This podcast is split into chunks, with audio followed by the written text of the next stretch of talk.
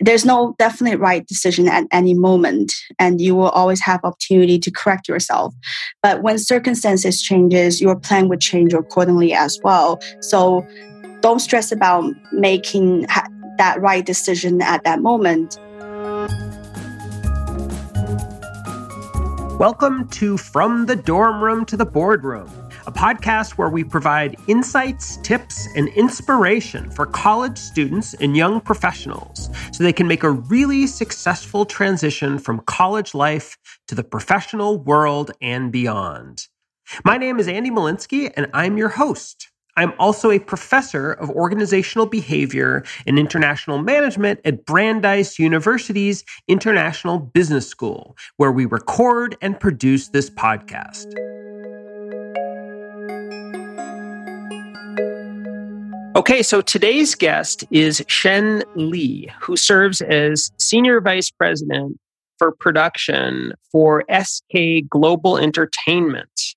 In this capacity, she is in charge of enhancing and expanding the company's slates of Asia focused, global minded film and TV projects following the success of SK Global's co financed and co produced film, which I imagine many of you have heard of Crazy Rich Asians, which myself, I have also seen. Great movie. Um, previously, Shen led Asian productions at 20th Century Fox International, where she oversaw creative development and production across Asia. She specializes in Asian co productions as well as sourcing international materials for global English language features. Uh, Shen worked in TV, digital media, and business development before starting her career in film with Sony Pictures Entertainment in Los Angeles. Born and raised in China, Shen graduated from Peking University and the University of Southern California, where I was uh, formerly a professor. And before we got on today, we talked about how much I miss living in Manhattan Beach in LA. so, Shen, thanks so much for being on. Thank you, Andy. It's a pleasure to be here. So tell us what you do now. Um, I know most people listening have probably heard of Crazy Rich Asians. Tell, tell us about what your job is how you got involved in that film, and just give us a sense of what you do. Absolutely. So I work in creative development and production for SK Global. We're a production finance company that focuses on premium content with worldwide reach and local market understanding. Uh, we have operations in LA, New York, and Asia. As an independent company, we're really dedicated to making high quality commercial content for motion pictures, TV, and beyond our film and TV projects always have an eye towards the global marketplace, and uh, we have been developing uh, and financing intellectual properties both independently and in association with major film studios. And for all these projects, we always distribute with local partners and global distribution partners. So, and, yes. So, and, and, what do you do? What, what's your job? Absolutely. So, um, I work in the line of creative executive that means that I would be evaluating all the submitted screenplays and packaging projects based on both creative and market potentials. I would actively procure properties and scripts from top publishers, filmmakers, producers um, in both Hollywood and Asia. On a daily or day to day basis, I would uh, work really closely with writers, directors, and producers that starts from the state uh, script stage and that means to provide a lot of creative feedback to them and to pre-production which includes location scouting casting and to principal photography and all the way to post-production as well. Wow lots of things. So so can you can you give us uh, just this is i'm i'm wondering uh, can you give us a sense of what a typical day might be like? I know there's probably no typical day but you know give us a sense of like the kinds of things you do on a daily basis last week for example. It really depends on what stage of the project um, that the, the, ones that we are focused on at the moment. Uh, but for me for instance a day would start with first reviewing all the emails all the submitted materials making sure that they're all covered and trading calls with agents talent managers um, screenwriters or producers that we're working with we, we also talk with a lot of like internal parties, my legal and business affairs colleagues. We talk about like the projects that we're going out for, um, the deals that we're making at the moment.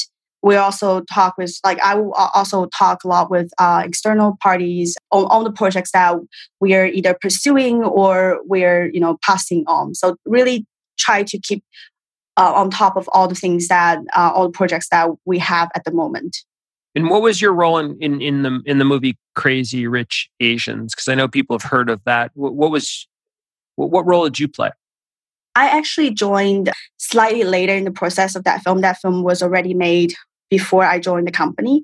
Um, I helped a, lot, uh, a little bit with uh, the distribution part of it, but the reason why I joined the company is is to work on films like Crazy Rich Asians. I was, you know, I was brought on board to develop more projects like that, and including the sequels to Crazy Rich Asians, which we're developing right now.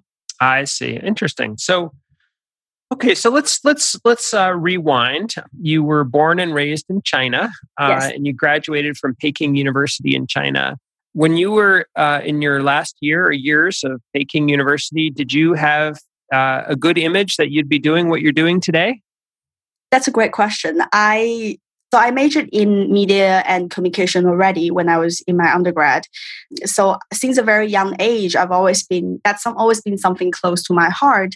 So I always kind of knew that I wanted to do something related to media and, and entertainment so when it comes to my junior and senior year i've already really used my first two years and as a trial and error period to do a lot of social activities take as many internships as i could at that time and conduct informational interviews so I already kind of got an idea of what i wanted to do but when it comes to my junior and senior year, like everyone else, I started to think about what is the imminent next step.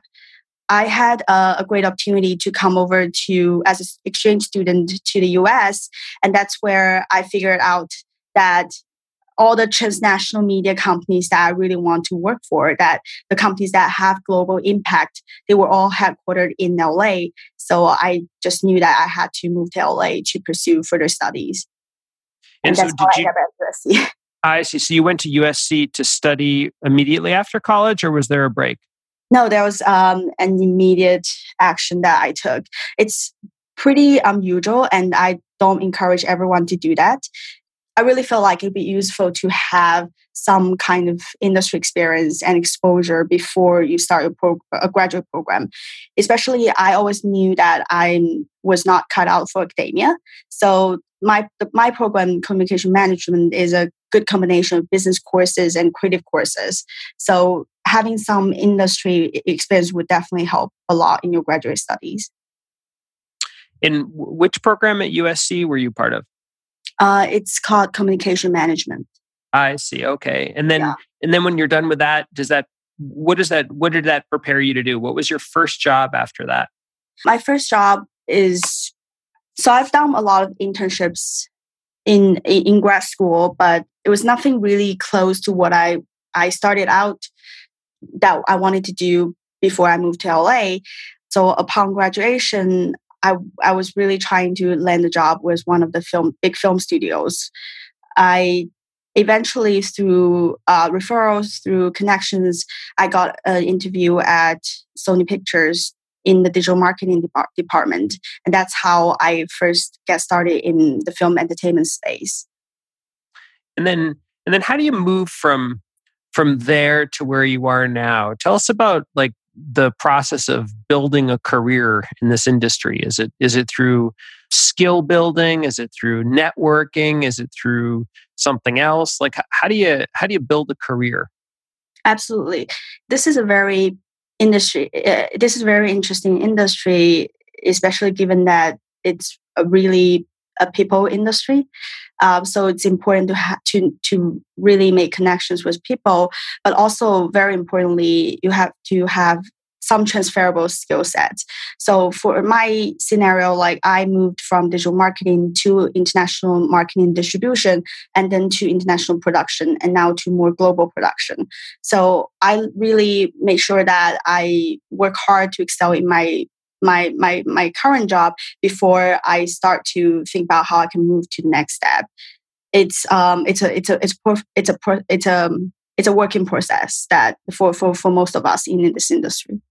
I think that's true in a lot of industries, and a lot of young people I talk with have that question. It's like when to jump to the next thing. You know, people people might be ambitious. They might see yeah. a real high potential for themselves. It's like do you do you sort of like lean in and sink into what you're doing now? Or do you have do you, do you keep an eye out for the next thing? And can you talk a little bit about that? And, and i have to share with you it's like it's almost like being at a at a at a cocktail party in a in a in a big room and you're talking to someone but you have an eye on the next conversation. You know there's something very ambitious about that but there's also mm-hmm. something you know not, maybe maybe not as good about that. So say a yeah. bit about that Absolutely. I think I got a really valuable piece of advice when I first started my uh, my job in in entertainment is that um, I was told I should not switch my jobs too frequently. That really benefited me um, in in my career, and I have seen people who are not super patient with their team and their what they're doing, always wanting to find an opportunity to jump the uh, the minute they can gra- grasp that op- opportunity. But I would really advise people to try to excel in your first job before thinking about a move. If you are staying in the same industry, your work performance is going to be something that you're going to carry over with you to your next job. And you will always be asked for references from your past employers. So it's very important to get recognition from your the, the team that you, you're working with before you think about uh, moving to the next job. And that's uh, that's what happened to me as well. When i when i was transitioning from role to role i always make sure that i was doing a good job in my current role. And when if there's if there's extra uh, responsibilities you want to take on you can always lean in and ask for extra responsibilities but make sure that you give your team and your job enough enough time, enough patience for people to really understand you and to trust you to give you more responsibilities before thinking about a, a move. Can you can you give us a sense about mentoring and in, in, in if you've ever had a mentor, if you've been a mentor, and the role that mentoring's played in your career so far? Absolutely. I think having a mentor is really important. I have had mentors who inspire me and sustain me and encourage me throughout my career. And these are the people that who really knows me well and understand my strengths and weakness and would be honest with me and give me really great advice. I always find that it's important to have a mutually pleasant experience in mentorships. I think it's important that your mentor should enjoy your conversations and really enjoys seeing you taking their advice to their heart, to your heart, and make some real progresses with that. Uh, I most of my mentors happen to be my past supervisors who have been in industry for really long and who have supervised my work and know me really well and always give me great feedbacks and now that I've progressed more um, in my in my career, I definitely try to mentor more people, and many of those people happen to be my past interns or assistants as well. And I also chair for a young filmmaker pitch festival for the past few years. Cool. So, and and when you have these mentoring conversations, where do they take place? Is it do you meet someone for coffee? Do you take a walk? Do you call on the phone? Like I'm just kind of get a get a get a sort of daily picture of how this. I know it doesn't happen daily, but what mm-hmm. what it might actually look like. For myself, when I was first starting out, a lot of the mentoring conversations happen when I have a decision that um, I want advice for. And because these people, most of the time, are people who work in my company or people who I work with on a daily uh, basis. So I would just reach out to uh, with an email saying that this is this is there's something that I really want to get your advice on, and they would uh, specifically set a time for me for me to um, have either have a coffee or a lunch that we can go through the issues that that's bothering me at the moment. Uh, for myself, it's also really really depends on the person and what their needs are. I don't really believe in hand holding. I think it's important for you to um, think through your decision, think through your situation before coming with a question or coming with a decision that you want advice on. So that's more of like when it comes to critical moments that you really think you need some advice. That's, I think, the perfect timing for you to talk more, more in depth with your mentors. But on, on a more like regular basis, it's all, all, always good to keep your mentors updated of your progresses, keep them updated of the, the achievements that you have made in your career. I think that's always something that lighten up people's day. So you've had you've had really some good experiences in your career as a as a young professional now as a much more seasoned um, sort of senior person what what misconceptions do you think sort of college students or young people have entering the, the, the workplace what what do they sort of expect but maybe they're a bit naive about yeah, um, I think I've seen quite a few, and myself had quite a few misconceptions that when I first started out. The first thing is I think it's important to not be stressed about making the right decision. There's no definite right decision at any moment, and you will always have opportunity to correct yourself. But when circumstances changes, your plan would change accordingly as well. So don't stress about making that right decision at that moment. Really importantly is to really listen to your heart and pursue where your your your passion is. And that's something that I think I've learned from firsthand experience. What's it like being um, being uh, from a different country and working uh, in the U.S. or working in L.A. or working in the film industry, however you want to answer it? Um, tell us a bit about that because I, I, suspect there are people listening now who are in the US and not from the US. There are probably people who are in other countries who are kind of curious about what that's like. Can you speak to that? Absolutely. Um, it was a very intimidating experience at the beginning. Um, even though I've been here before I officially moved here, but I've never really worked in an environment that's completely different from where, where I came from. And that what that taught me is that I should not be afraid of making mistakes because I, I would be making them all the time.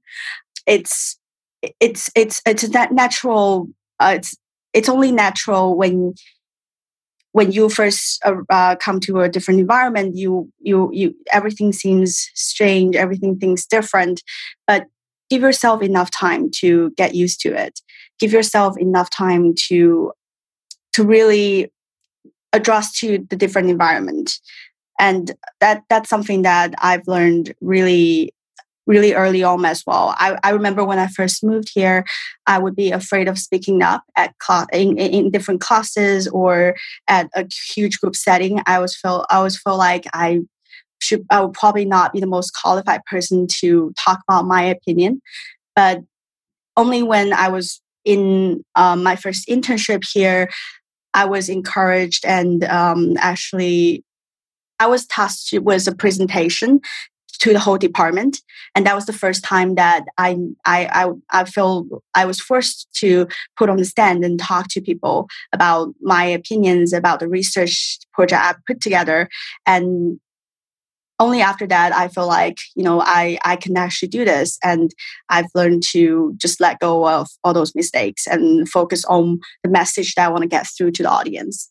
I lived in Los Angeles and I know it's a very fun place to be. It can have beautiful beaches, great activities.